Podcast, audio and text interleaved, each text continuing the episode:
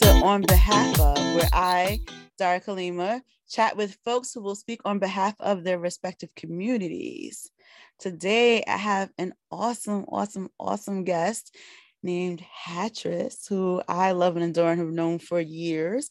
But I'm not going to introduce them because, you know, we say all this other stuff. I'm going to let them introduce themselves to you. So, Hattress, please tell folks about yourself. And if you want to give your full name, you can do that, you know, whatever. I just said your first name, but you you introduce yourself how you need to. Well, first of all, thank you for having me on behalf of the podcast. Um, I truly appreciate you, Queen. Um, my name is Hattress. It's like mattress with an H, but please don't sleep on me. Um, full name Hattress Barbour the Third. I am a writer. I am a poet. I am a spoken word artist. I am a black man. I am a father. I'm a partner. all of these things. Um, and I just love the art. I love writing. I love connecting with people in that way. I love sharing stories and speaking about things in our community that needs to be spoken about. I love it. I love it. So, just getting over through the business, your pronouns. uh, my pronouns is he and him. Awesome. Just making sure because you never know. Um, so that all said, you said some of them already, but what communities do you represent? What communities do you offer oh, yourself speaking on behalf of? Uh, I represent Black culture. I represent Black men. I represent Black fathers. I represent um, poetry, the poetry community. That's that's been the community that's taken me in, the last six years and like made me feel like family and gave me a tribe. So I represent all of those things. I represent Harlem too. I can't forget Harlem. I can't forget Harlem. But yeah, that's I love it. I gotta.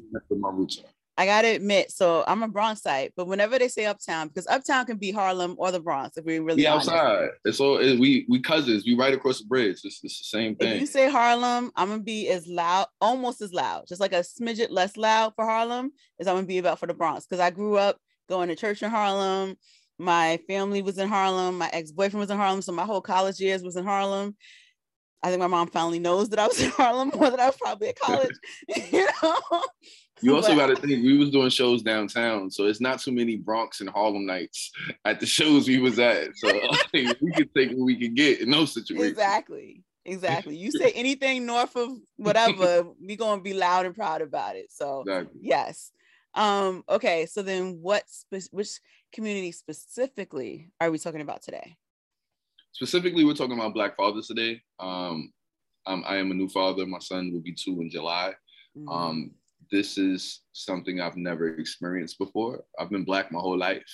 I haven't been a Black father my whole life. So this is something that I that I'm I'm trying to you know get a hold of of of not just the duty and the responsibility, but who I am in this moment and who I aspire to be. That's amazing. So, do you have like a network of Black fathers that you like connect with, or? I do. I do. Um, a lot of my brothers are fathers. Um, and it's funny that three of my brothers, and I call them my brothers. Of course, they're like my closest friends, but they're like brothers. Okay. Three of my brothers um, had children around the same time that I did. Mm. So not only were they fathers, but they were new fathers like me. So like we were kind of going through this similar anxiety, the similar doubts, and like joy at the same time, and processing that together. Um, and also I, I have my my brother, my actual brother. Uh, he had his daughter two years before I had my son. So like just seeing his transition and how he matured through that process and the steps that he took um, I'm always on the phone with them, like, yo, how you feeling? What's going on? And vice versa. So like I appreciate that tribe because it's, it's really strong.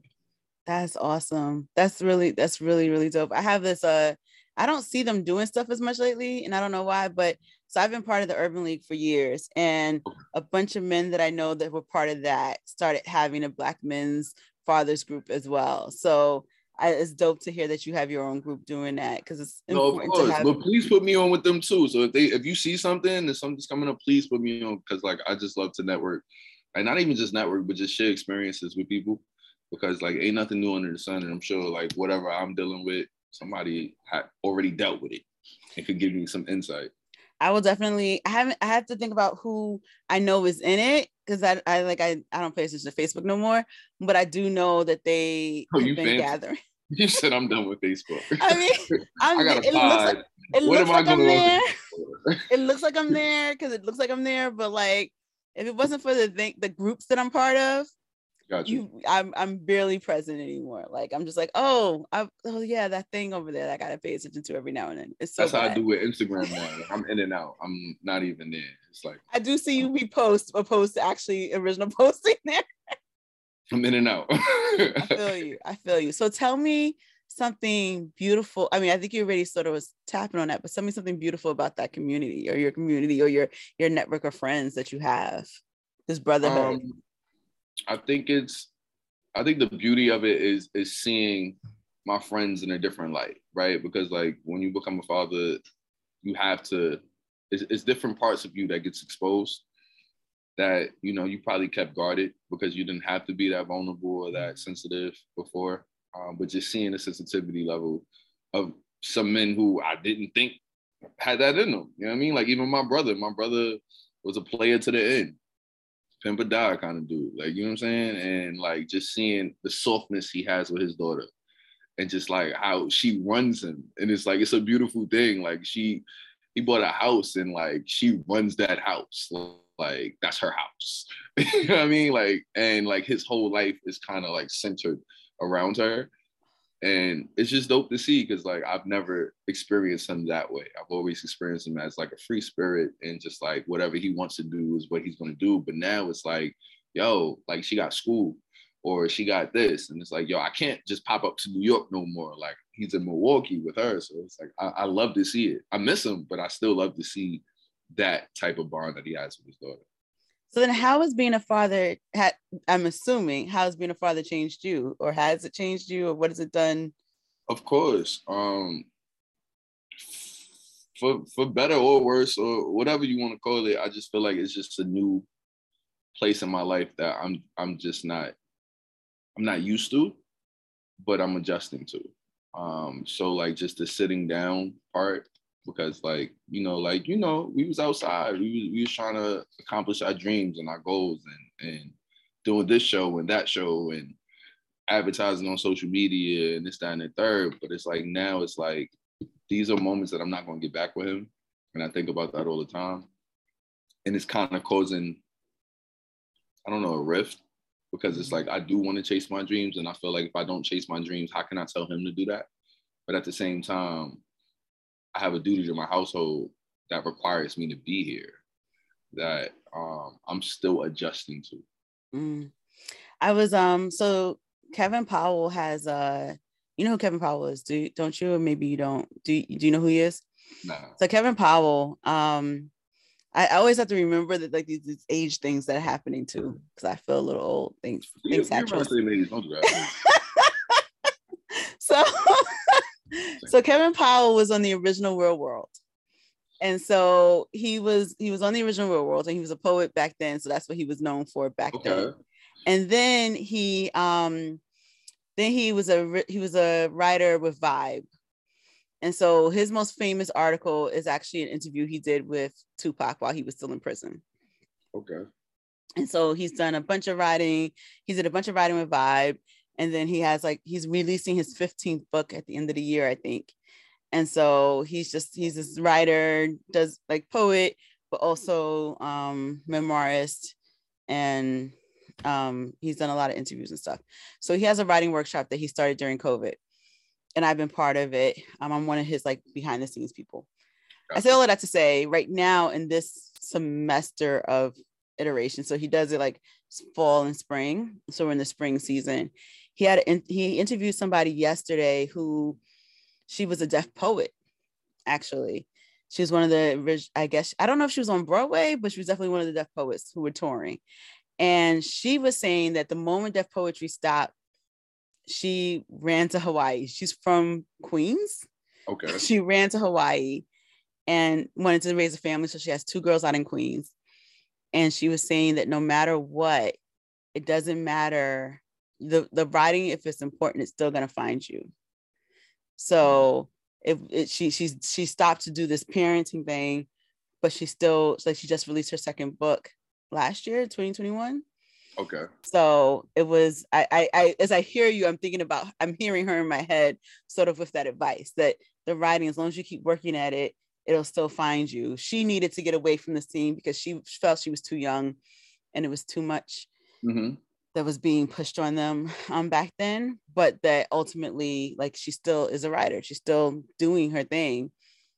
She didn't stop, she just found a different way to do it. So I, I, think I you'll find a way needed that. I love that. I think for me,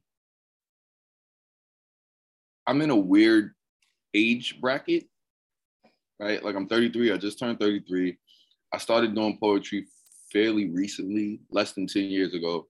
Um, so that time is ticking for me in my mind. And, and it, I don't know if it's an insecurity, I don't know what it is, but in my mind, it's like, yo, if I don't make it, I have to make it. And I don't, I'm not necessarily sure what making it is, right? Like, but in my mind, it's like if I don't make a career out of this writing thing within the next year or two, then what am I doing it for? What what is all of these years of sacrifice for if I'm not where I feel I should be as far as like in my career as a writer?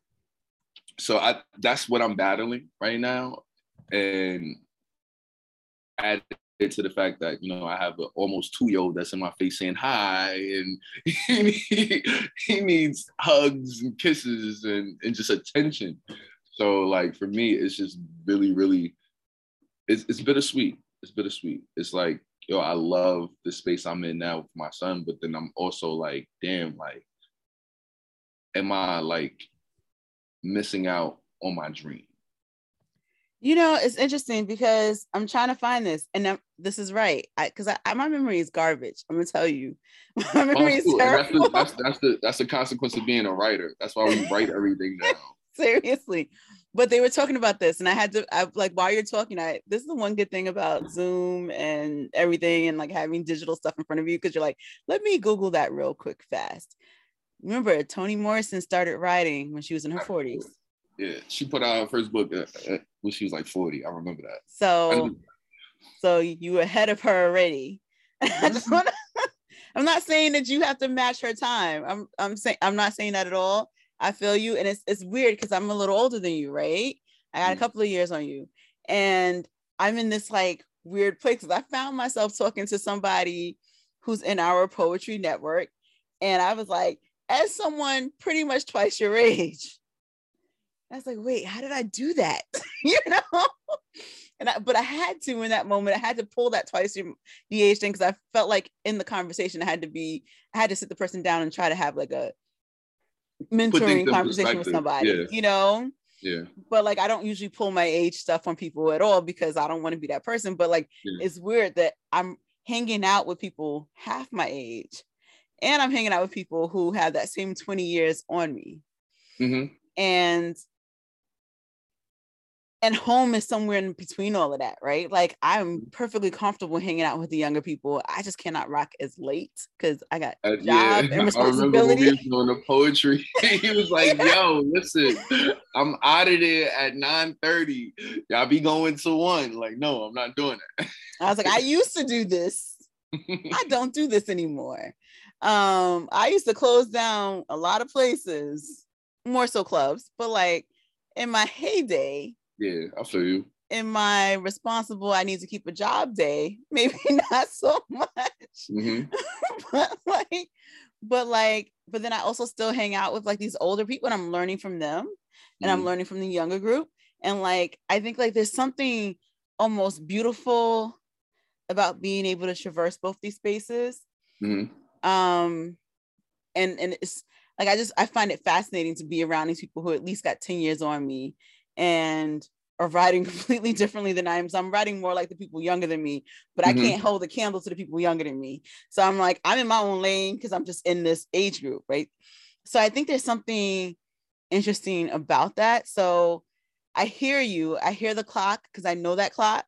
Um i think in some It's ways there. we're both in that clock space but Yeah. also i think there's like one of my favorite poets has about eight years on me and they they were still asked to slam a few weeks ago you know? So they chose to judge instead. But like, I think if people know what you can do, you're never gonna not have a space, you know? I I think for me, I be feeling like I be feeling like my performance is bigger than the spaces that I get invited to. And that's that's what's that's what's eating at me. You that's probably true. That's what's eating at me. So it's like until I get to that level, I can't rest. I can't sleep easy at night. So you know it's funny. I was talking, and I mean we'll get back to the other questions, but I was talking about you the other day. I went to a writing workshop. Me? And what? yeah. Really? Okay. I mean, you know, when I say my favorite poets, I'm always talking about you and one other person. Like I use the two of you interchangeably almost, but you know, whatever. So I was, I've, they were talking about writing for the moment, and it was a workshop on writing for the moment. And I thought the person that they had did a very good job of introducing as a primer of how to write for the moment. Okay. I also thought it was a bad dynamic because this person only has written two poems that were social justice focused. And I was like, yeah, we do this all the time. Oh, yeah. and I was like, and even if I'm like, I, in some ways, I'm like, well, I'm nobody. So I shouldn't be the one teaching it, even though I could have, you know, easily. You definitely could have. I was like, you at least have this BET credit under your name that you can sit here and teach that class, you know? So I think there's a, I was like, they should be finding people like you to be on a panel to teach this class and do that, you know? So I think it's not a matter of like, I appreciate that. Oh, but I was, I was speaking facts. I was like, I don't have that credit. I have other credits to my name. I don't have that one.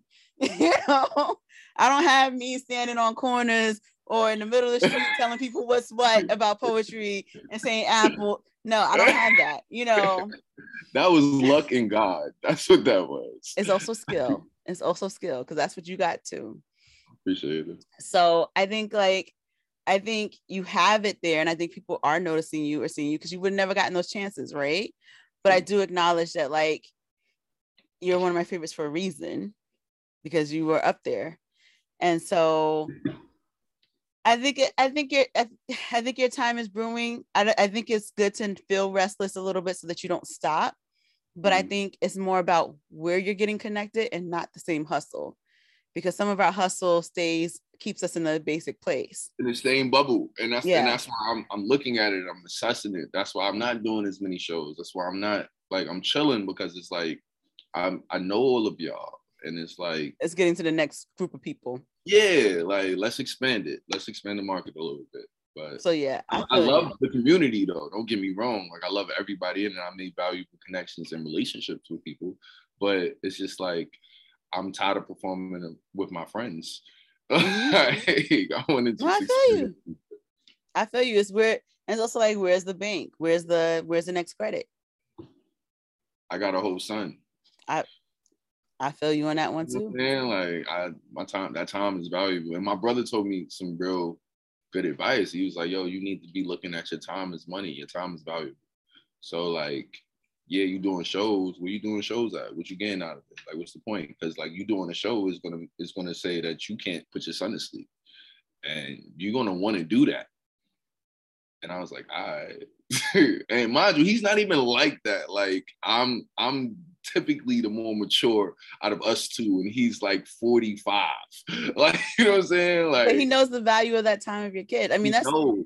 I when I when I looked at my life, I so I used to do theater, and when I looked at like my like, did I want children? And I mm-hmm. posed that question. I used to look at the theater and see the kids who were sitting there sleeping while we were in rehearsal. And while there's something great about kids being exposed to theater at that young of an age, it was also like these kids need to be in school. It's a Wednesday.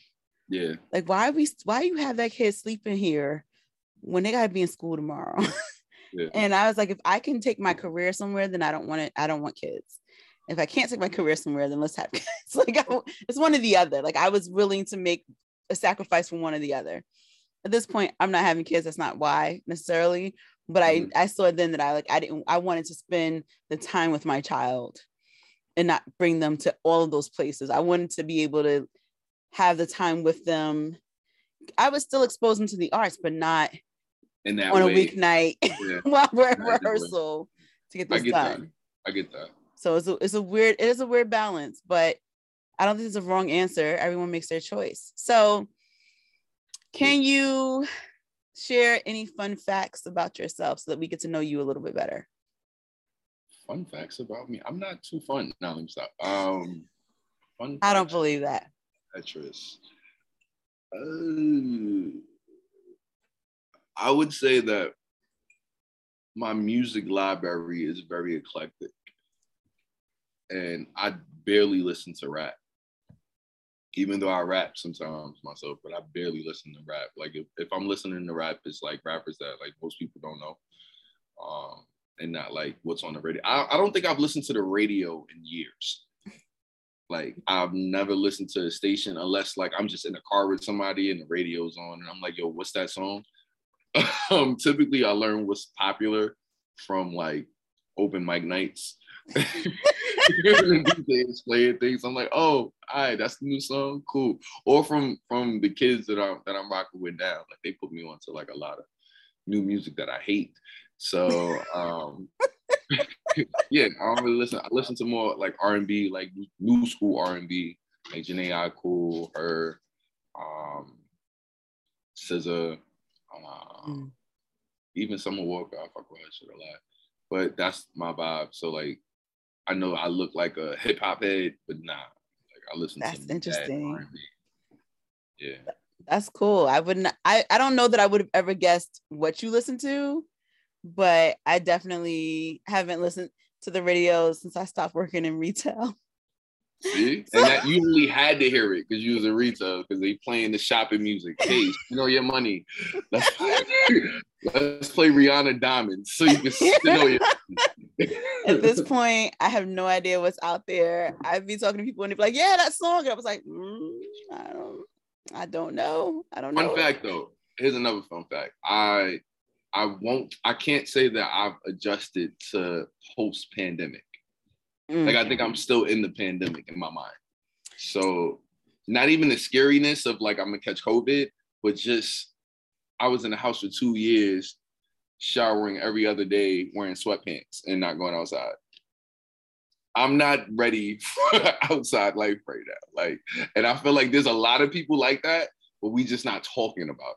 It. You know what I'm saying? But like here's the thing. Here's my feeling about the pandemic. One, this new the whatever Omicron B2, whatever is a thing, it's growing, it's still an issue. Two, besides, I mean, we just ha- we just lost the hip hop artist. I don't know him. The COVID, yeah, COVID, right? Yeah. But but besides that, until I understand that it's going to be an endemic, but until we can say it is COVID season, like we can say it is flu season and it's colds and flu season, until we can say it's cold, flu, and COVID season, we are still in a pandemic. so. pandemic. And, and and the thing that I because we live in a capitalistic society, so it's business as usual.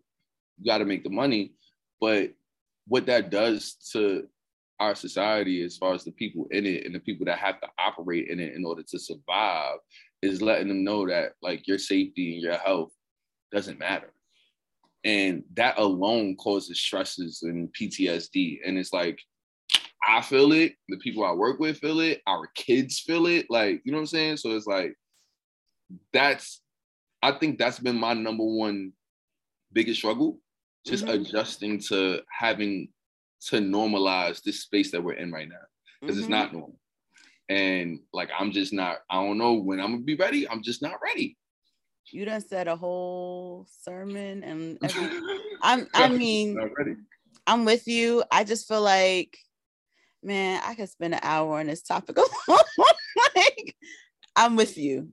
I I think I think no one is okay.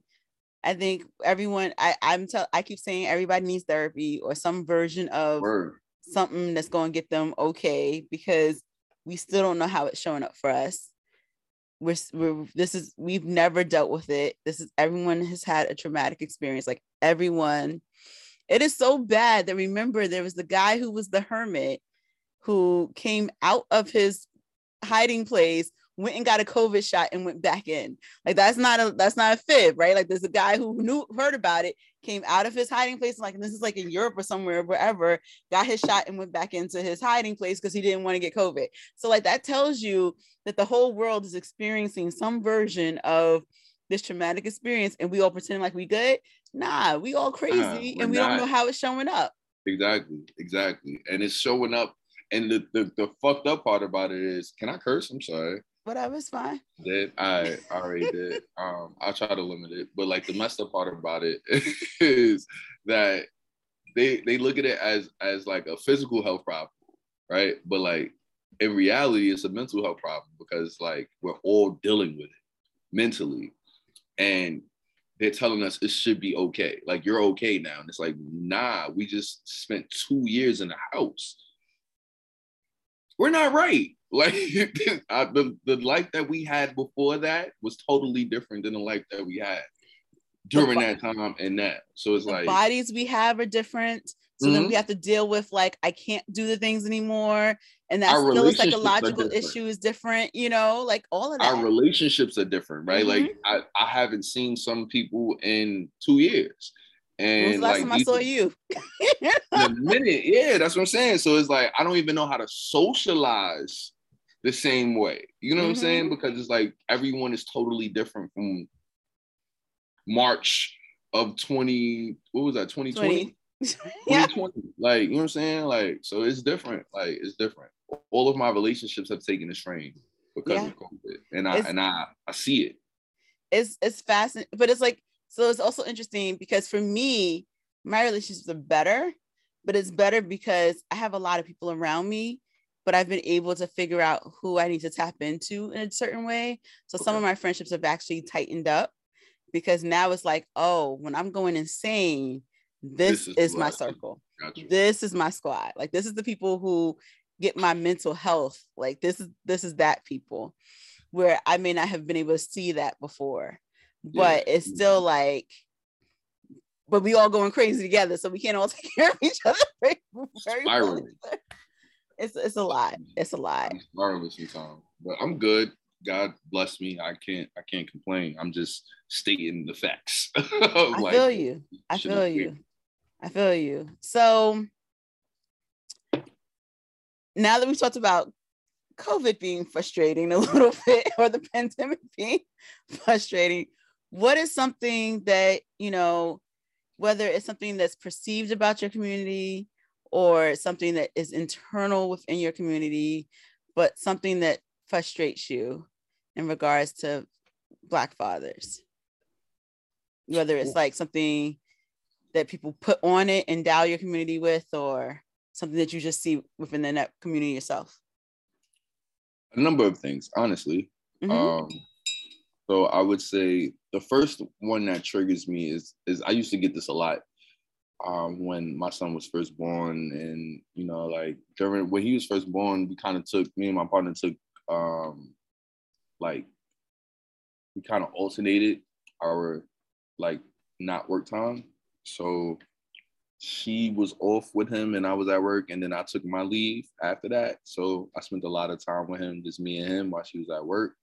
We would go outside and things like that. And the shock in people's faces for me with this newborn baby, um, who's my son.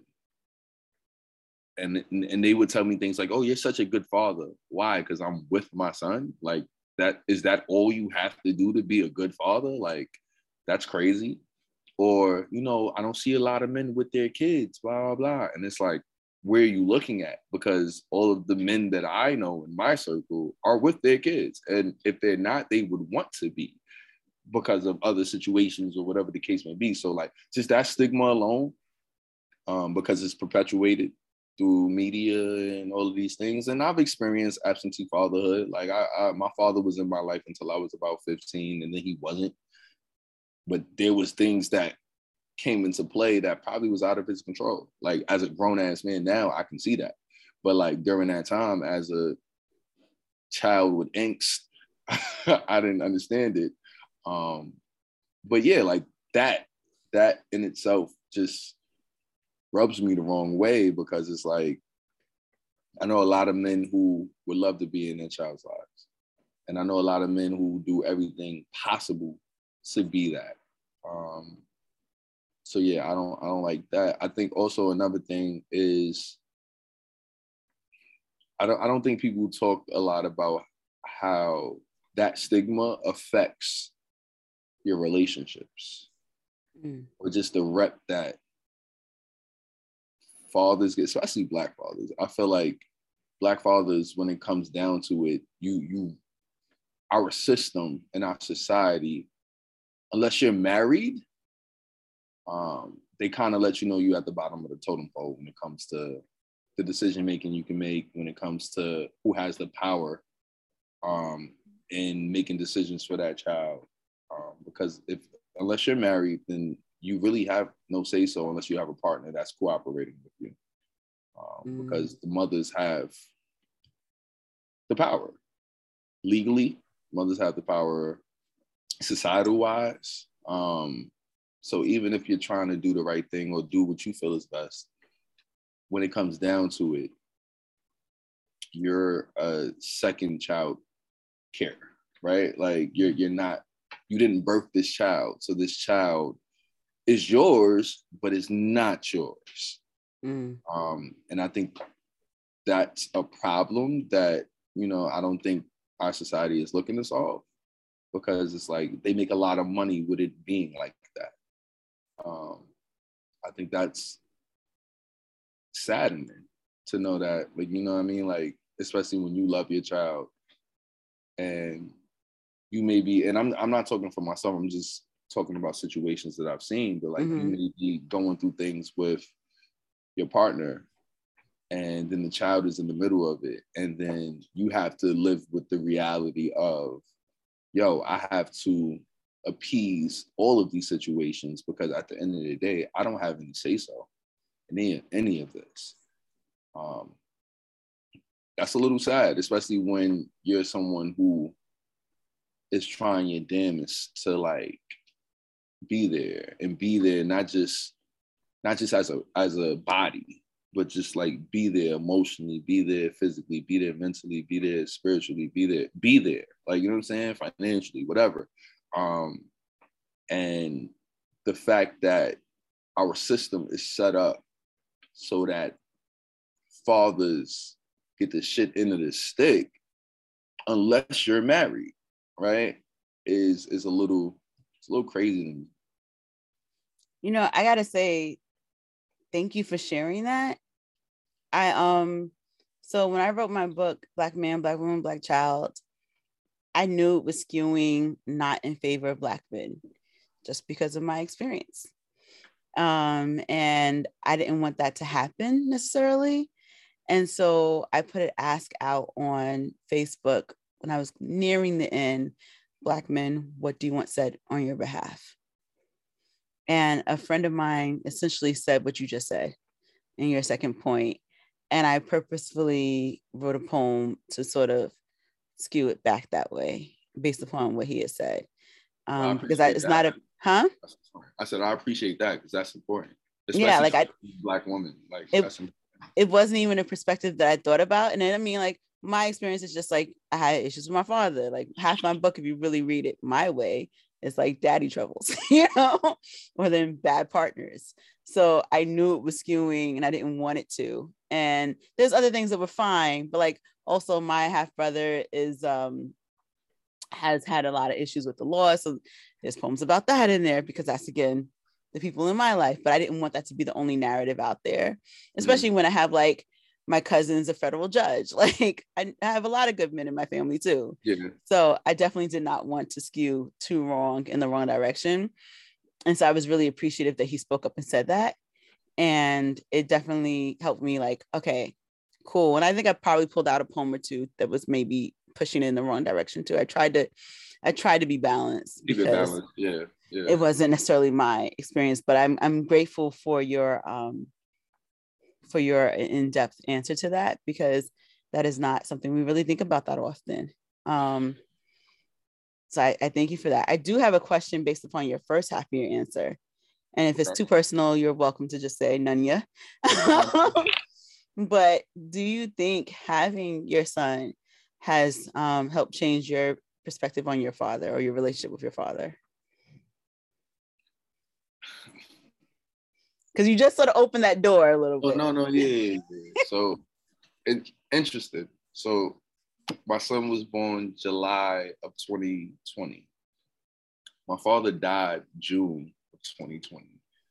So, um, before my father died, I was grappling, um, naming my son Hattress because I'm, I'm named after my father. Um, so, like, I had to bury this man. I had to go to North Carolina, him to rest. I had to speak at his funeral because I'm the only orator of the family of the family who I don't know like that because like that's his side of the family. And then the way my father was set up he uh, after after the situation with my mother my mother passed when I was 15 so after she passed he moved on did his name moved to Florida with his next partner.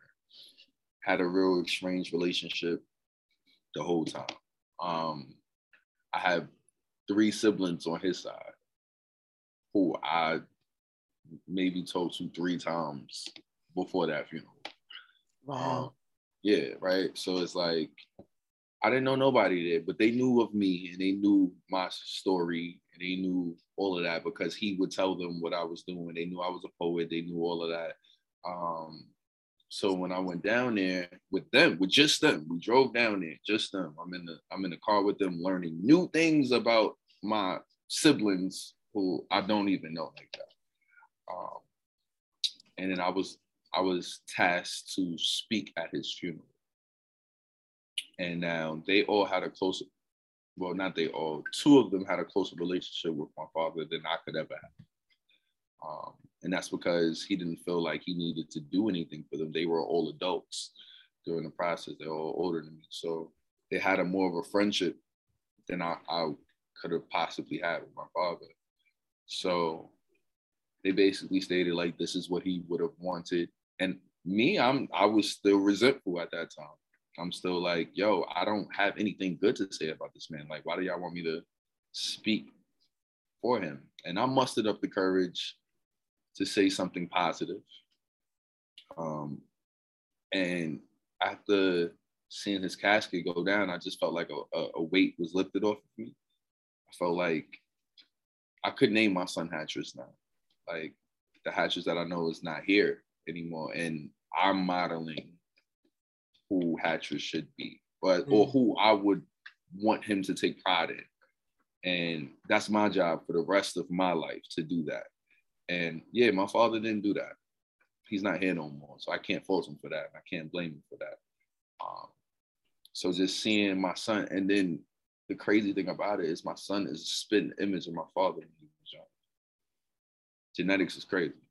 So I'm forced to attack that. Like, you know what I'm saying? Like I'm forced Mhm. to see that. I'm forced to even the way like his even just certain things about him. It's like I see my father. It's like, yo, I can't escape it. So this is what it is, right? Like, so it's like one of them results where you're like, okay, this is I wouldn't have liked it to happen like this, but this is probably how it had to happen.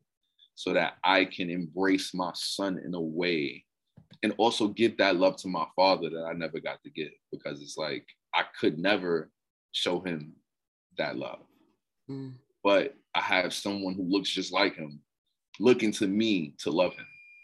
Mm. And it's my duty and obligation and responsibility. And I can't skip out on that, regardless if, it, if someone else chose to skip out on that for me.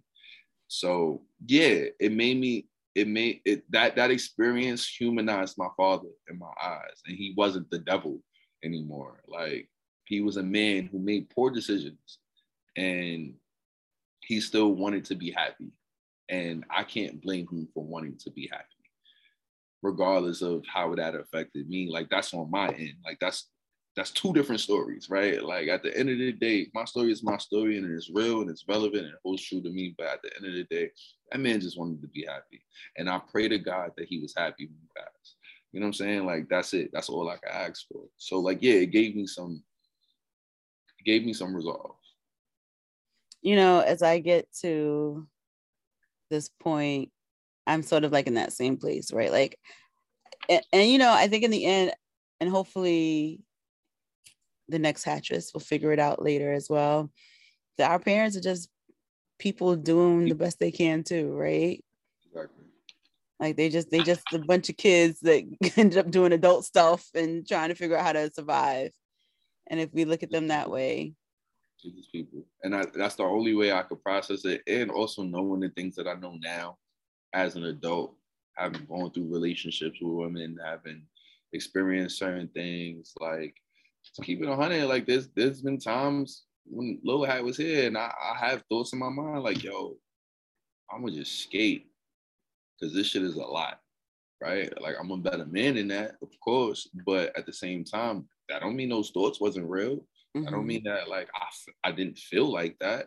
So I can I can I can't identify, but I can understand like someone choosing to not be in that situation if it's not bringing them happiness. Mm-hmm.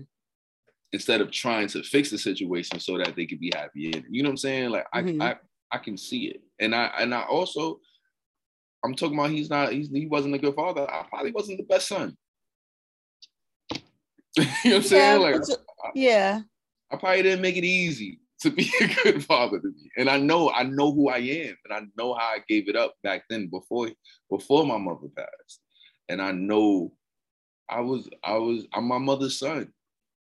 Same sign, everything. Talk back, crazy mouth, all that. You know what I'm saying? Like, and I, I know I didn't make him feel like he was loved. And there's sometimes when my son comes in and he don't want to give me a hug, I'm devastated.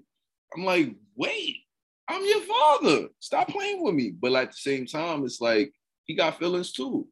He going through what he going through. Like he's a grown ass kid right now. like he got opinions, he got he got choices he needs to make. Like he got autonomy, and I, am learning to respect that. I'm learning to hold space for that and just be there for him in whatever he decides to do. Man, so um, we're getting closer to the end. Um, already? Yeah. I mean, I only got like three more questions for you. Uh, um, but one of the questions. to run through it because I ain't trying to hold you up. Uh, I was enjoying this conversation though. Nah, nah, I'm enjoying this too. Um, I mean, the questions like the questions are simple, and we've asked some other ones. So I'm I'm enjoying this. I'm I'm super appreciative. I'm not ending this conversation just yet. I'm just letting you know that like we're heading towards the end. Um, so I do have a different question for you. What advice do you have for new fathers, new Black fathers out there? So everybody's situation is different, right? Um, so I'm gonna focus this more so on the fatherhood aspect and not all of the things that come with fatherhood because like truthfully it don't be the fatherhood shit that fucks people up it be the relationships that you have to manage while having a job. that's the hardest part mm-hmm. um but as far as the fatherhood stuff is concerned there's no right answer there's no template. There's no like do what works for you and do the best that you can. And don't feel bad if you fuck up. There's no right answer to fatherhood. There's no right answer to being a parent. You're gonna make mistakes. Don't guilt yourself about it. Don't force yourself for it. Um, just be the best you that you could possibly be. And sometimes you're not. And that's okay too. Um, I feel like a lot of a lot of people harp on, am I doing a good job? And it's like the fact that you're even questioning that means that you're doing a good job. Because if you wasn't questioning that, you you probably not doing a good job because like there's no right answer to this. Um, so just give yourself grace and hold space for yourself and and just make sure that you're giving your child love in all facets of what it looks like. And you know what I mean? And it gets, I'm not gonna say it gets easier because like they start growing and then they get a little bit more difficult. So yeah, it doesn't get easier, but you get stronger. And you get more well versed with the terrain with the terrain, like you know how to handle certain things. Um, so yeah, I would say that. So for those of us not part of this community, those of us who are not black fathers, how do we support y'all? In addition to not saying, oh, you're such a good father. I'm not saying don't say it. I'm just saying say it when it's necessary, when it's due. Don't say it just because you see me with my son. That's that's a little weird. Like you know what I'm saying? Like, because like when you see mothers with their kids, they're not saying, "Oh my God, you're such a good mother."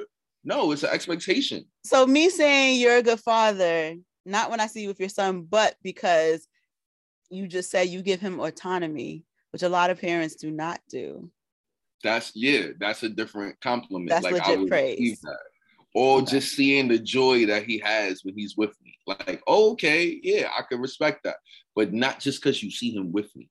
like, I will I will say that's actually me giving you a real compliment because I do you said something a while ago about that about them being i love i have a lot of I, i'm very proud of a lot of my friends who are parents um, from different groups because i i chose my thing was like i want zero or three and so here i am at zero that was like i want three kids or none yeah. and so that was my path and i am very proud of the people who i have friends who i have as friends who are having kids who i see doing great things and especially in this time period where you know there's so many different paradigms existing around parenting and the right yeah. way i really appreciate something you said a long, like it's probably like a year ago but you were saying about raising little Hattress but it was about giving him that autonomy and letting him sort of de- decide was, i think it was even about like religion you were talking about it yeah I, and i was was like that, that's that's that's like that's that's like you're letting him just like you're gonna show him stuff, but let him decide, and he's gonna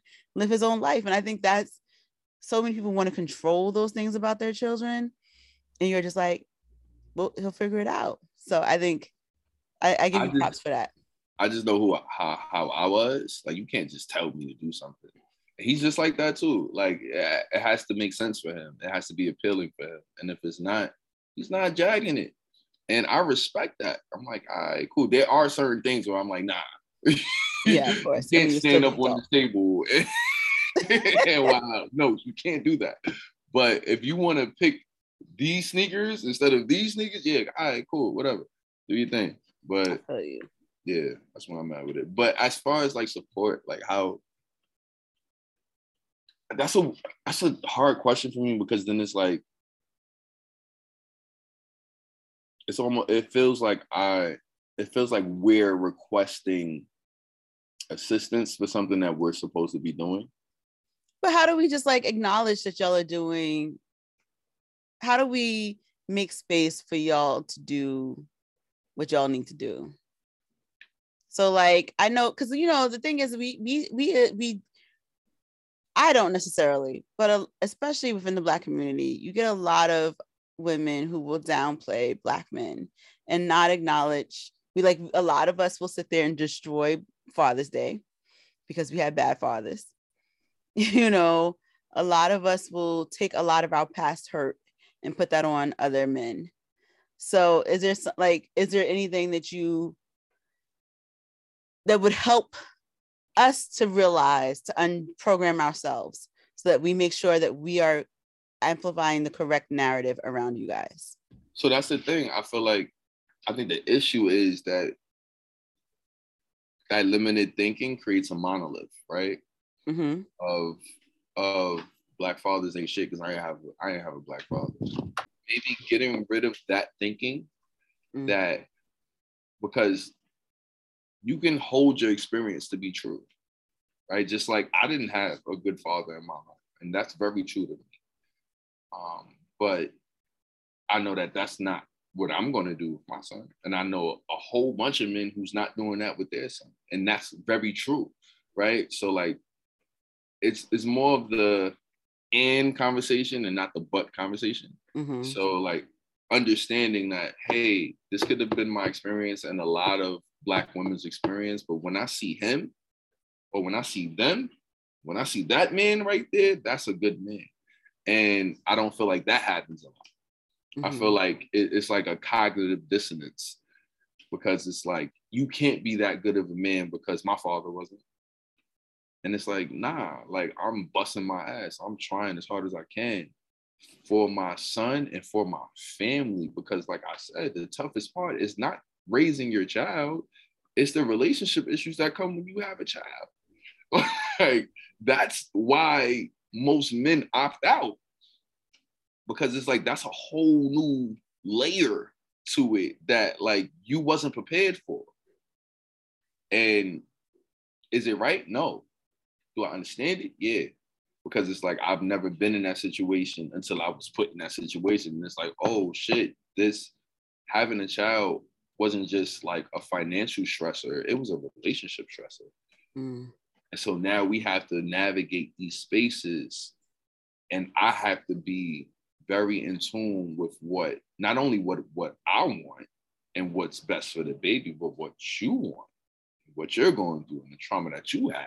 And and so now I gotta be therapist for me, for you, for him. I gotta like it's just like it's a lot. So I'm I'm not saying that women don't go through that either, right? Like I'm sure I'm just speaking for the community that I'm speaking for. You mm-hmm. know what I'm mm-hmm. saying? Like, and, and, that's what the, the best thing I feel like would be like, don't create a monolith. Don't mm-hmm. create a negative monolith where you're assigning your own personal experiences to every black father that you encounter because it's not right and, and it's not fair. Mm-hmm. Truthfully. So before I ask the last question, you're a poet. I am sometimes. Sometimes I haven't been feeling like one, but I guess I am. Don't don't even do that. Me not even gonna let that conversation pretend to happen. You are a poet. You are one of the dopest poets out there. You are one of my favorites. Like y'all don't understand if you're listening, if you're watching.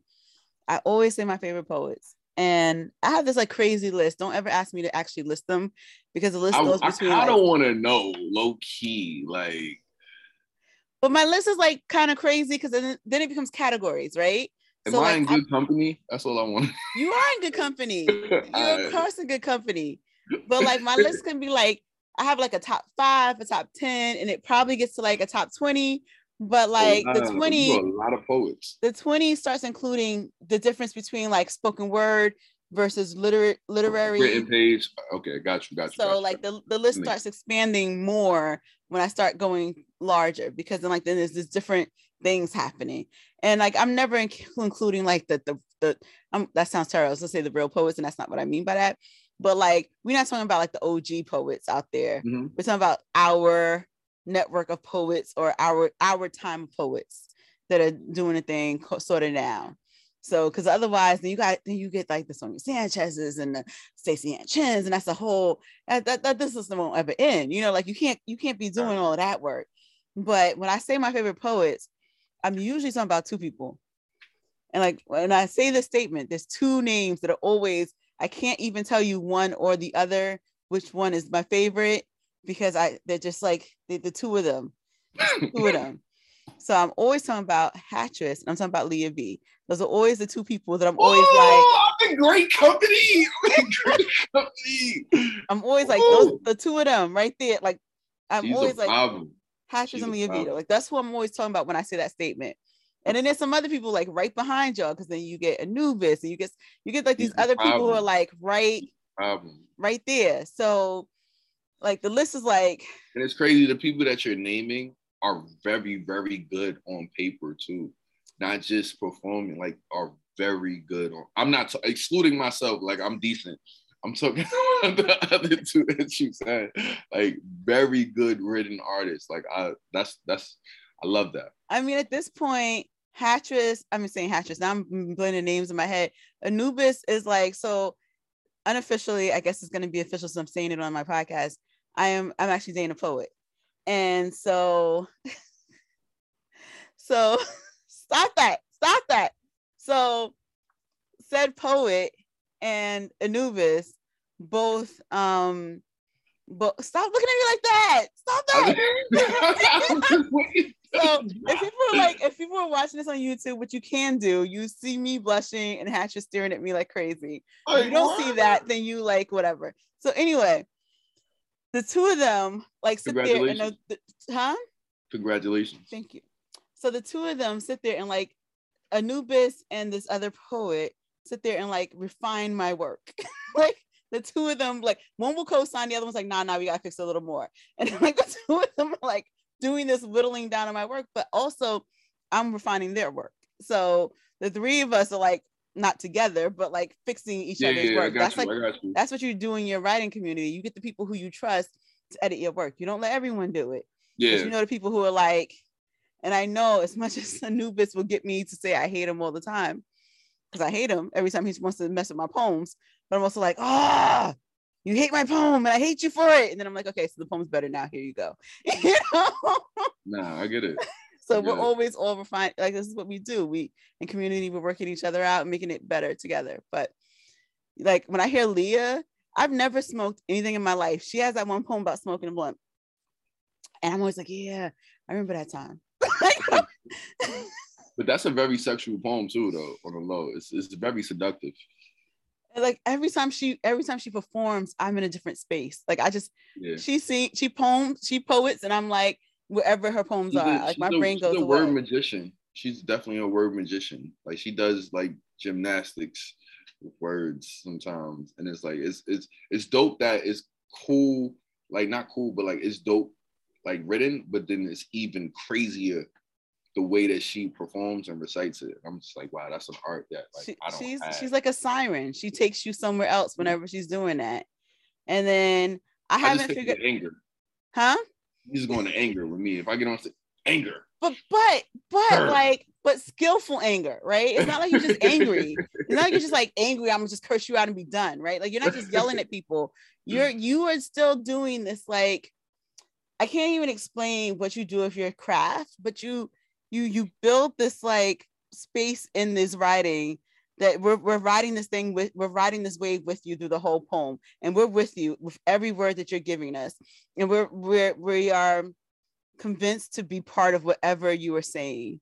We are on board with you and we're like what do you want us to do next? And so i'm with you whenever you're reading whenever you're performing. I'm just like i want to like learn what the Hattress's secret. I'm gonna have to study you more. I gotta um, put I gotta put more action steps in my poems. That's what that's action step. What's the next step? I mean, I quote, I talk about you a lot more than you think I do, just so you know, but I'm always talking about I, I tell people like I'm always like, if you say something bad about Hattress, I'm gonna have to fight you. Like you're like one of those I'm surprised you're not fighting every day because uh I mean they smart enough not to say something to me. That's, uh, that's fine. That's fine. I, I I'm very loyal and I'm a Leo, so my claws do come out and I'm ready to. Shout out to the Shout out to the Leo. My favorite aunt is Leo, and she like that too. That's the only that's the only aunt that I had that pushes me to write. Like she literally will corner me like, "Yo, when your book coming out? What you writing?" And it's like, "Wow, all right, cool. I gotta do this." Well, if you need help with the next one, I'm here. So just keep that keep that. I have the manuscript pulled up right now. I'm about to read you a poem off of it. No lie. Like, okay, so so give us that poem. I'm gonna switch so that it's only you that we're looking at, and then okay. I'm not me, and then you have the whole. Thank you. Um, so this poem is going to be. I'm still editing it. This poem is going to be in my next book. It's called "Where There's Smoke." Um, the running metaphor is my father was an avid smoker, weed and cigarettes. Um, but it's all about my relationship with him and how that affected my relationships moving forward. Um, and if you know, smoke is a byproduct of trauma. Um, to burn something is, is, the most traumatic experience. It, it, goes through to burn anything. It goes through a a, a transformation, almost. Um, and I think that's what I want this book to entail a transformation. So this poem itself is like the centerpiece of the poem. I put it deep, deep in the depths of the book. so it's not like at the front, it's not at the back. And it's called Smoke Everywhere. I watch as you tumble down the vine of perfection, drunk under the spell of moonshine mouth full of sorries to a woman we both know very differently. I wonder what she would think of this moment. Smoke coming from the exhaust, from your lit cig to match the joint you soaked into your eyes before our little bonding experiment. You reach over my lap, into the glove box of the only thing you can call yours. Pull out some papers, a lighter, and a pouch that reeks of indecency. If there's ever a time to witness the death of a parent and continue the conversation with them later, it must arrive right at the point you ask, You smoke? And I lie and say no, in hopes to keep you as my father in my head for as long as I can.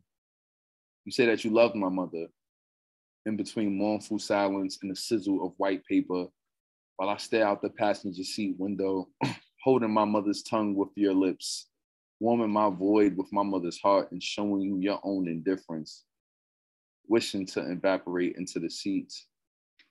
At least then I could be something that you care for.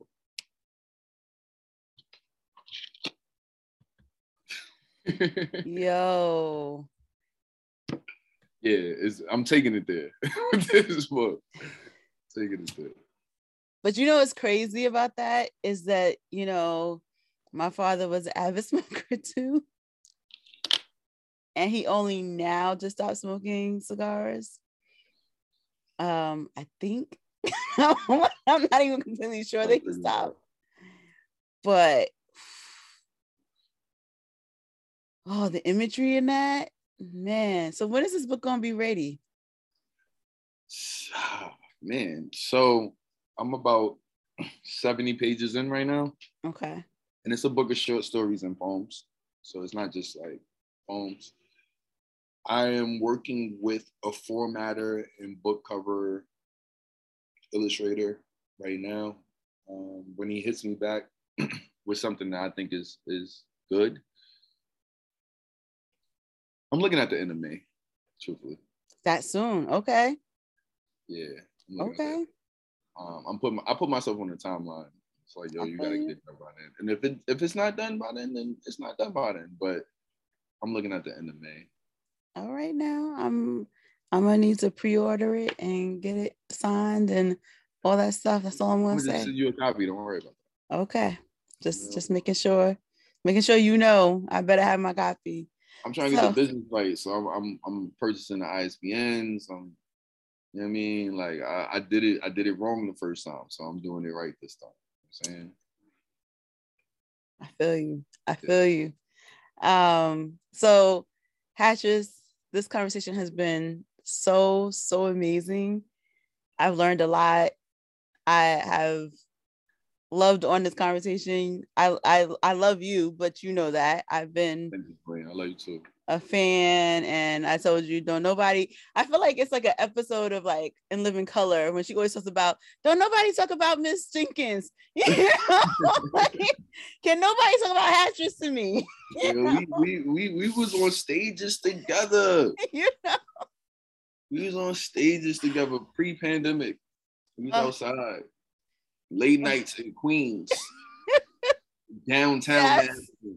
You feel me? He's outside. Yes, way back in the day, in the before times. before pre-pandemic.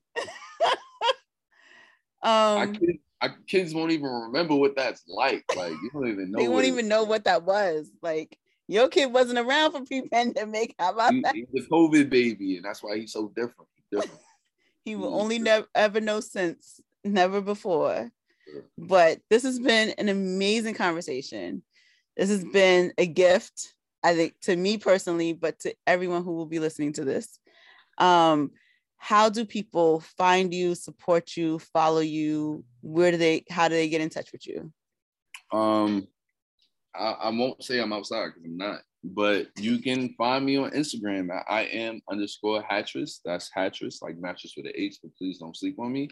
Um, you could also check out my website, iamhattress.com. Um, I have books and merch up there.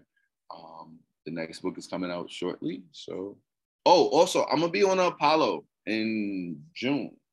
Uh, so if you want to support your boy, buy a ticket for June 8th at the Apollo. He's talking about like he don't. What he's talking about? He not in the right spaces, and he's. You know, I'm not even talking to you no more, Hattress. You just, you just I'm gonna need you to get over this imposter syndrome because that's, that's, what it sounds like. That's, that's what, what it, it sounds like a little bit. It could be that, but I'm just trying to, I'm trying to, I'm trying to explore my blessings and bless other people. That's it. And Sounds like a great way to be. But you are you are amazing. You are so amazing. I thank you. So for those people who didn't know, before the, the on behalf came to you because I started a public access show, or I got certified to do a public access show back in 2019, and that I remember go, that exactly. I remember that. That didn't exactly go how it was planned, but Hattress was kind enough to help me shoot my pre-pilot episode and then I, with the promise of when I finally did the show that I would make sure I brought him back. My pilot never got co- recorded correctly. Then nine, then 2020 happened and when I came up with the idea finally to start this podcast, I changed the name from what it originally was for the show, um, for the for the public access show, and on behalf of seemed right. Um, and there was no one that I wanted to do the first episode with other than you, Hattress. So this is the first episode. This is the first episode. Oh my god! Oh, so, I'm, honored. I'm honored. I'm honored. I'm honored. So thank you so much. Thank you, Hattress, for being the first person to be on the show. And Yo, but peep this though. Remember the when you, when we did the pilot, it was more so just like general conversations and just doing the poetry. This is a real ass conversation. this was real so shout out to you. Shout out to you for the growth. This is this is real. This is real. Um, and yeah, because like you know, the thing is, is as the community poet, it's not just about me representing my community, but it's also learning about other people's communities. So as the show continues to grow, there'll be a whole bunch of different people representing a whole bunch of different types of communities, and we're just gonna get to grow in. and know more about them. So thank you for in. representing this one because this, I think, is the right one to be the first one. Um, and it was important to have this conversation. So I appreciate you, Hattress. Of course, I appreciate you too, Dara.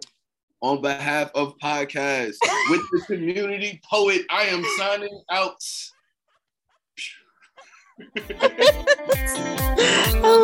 I love it.